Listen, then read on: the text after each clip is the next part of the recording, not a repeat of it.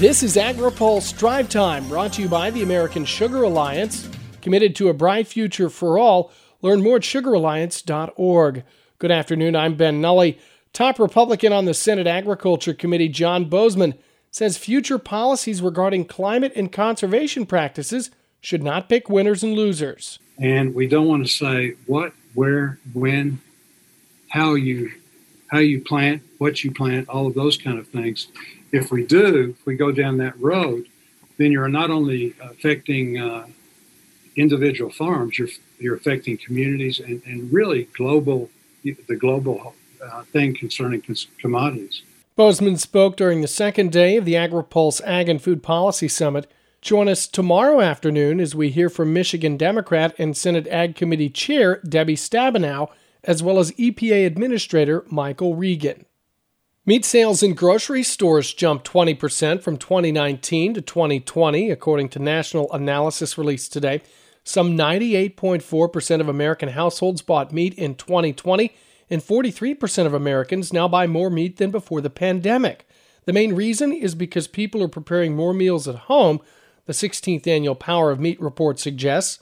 Meat Institute President and CEO Juliana Potts says shoppers feel better about choosing meat as a healthy part of their diets. Quote, with COVID-19 deepening demand for convenient, affordable food that tastes good and matches Americans' values, meat fits the bill, she said.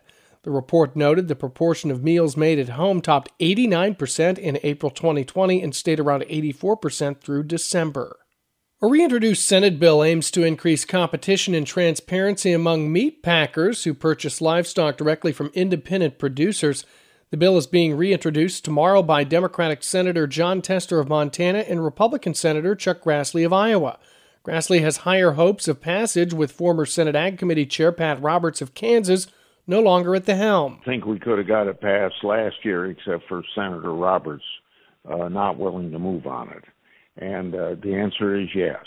And I think I got reason to believe, even though she's not a sponsor of it, that the new chairman of the Agriculture Committee, Stabenow, looks favorably on it. He says there are House sponsors, too. The bill, known as the 50-14 rule, would require a minimum of 50% of a meat packer's weekly volume of beef slaughter to be purchased on the open or spot market. Grassley has introduced this bill since 2002. Today's AgriPulse Drive Time is brought to you by the American Sugar Alliance. America's sugar producers are committed to a bright and sustainable future for us all. This is made possible by America's no-cost sugar policy. Learn more at sugaralliance.org.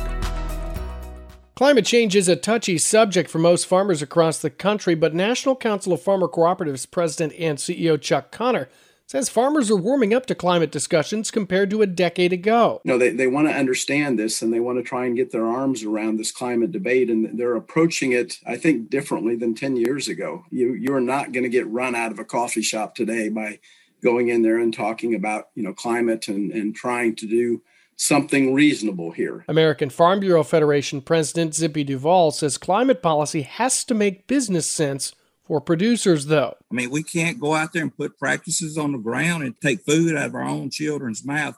The farmer is the first conservationist. We are environmentalists.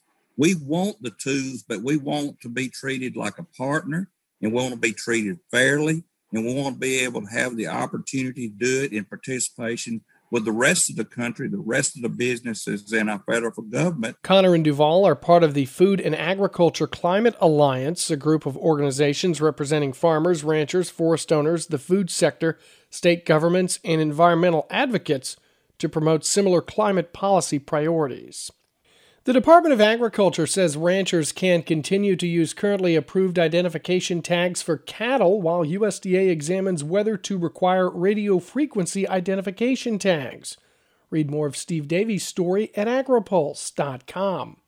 President Joe Biden signed a National Ag Day proclamation today. Quote, on National Agriculture Day, we recognize the unique and irreplaceable value that farmers, ranchers, foresters, farm workers, and other agricultural stewards have contributed to our nation's past and present, the proclamation said.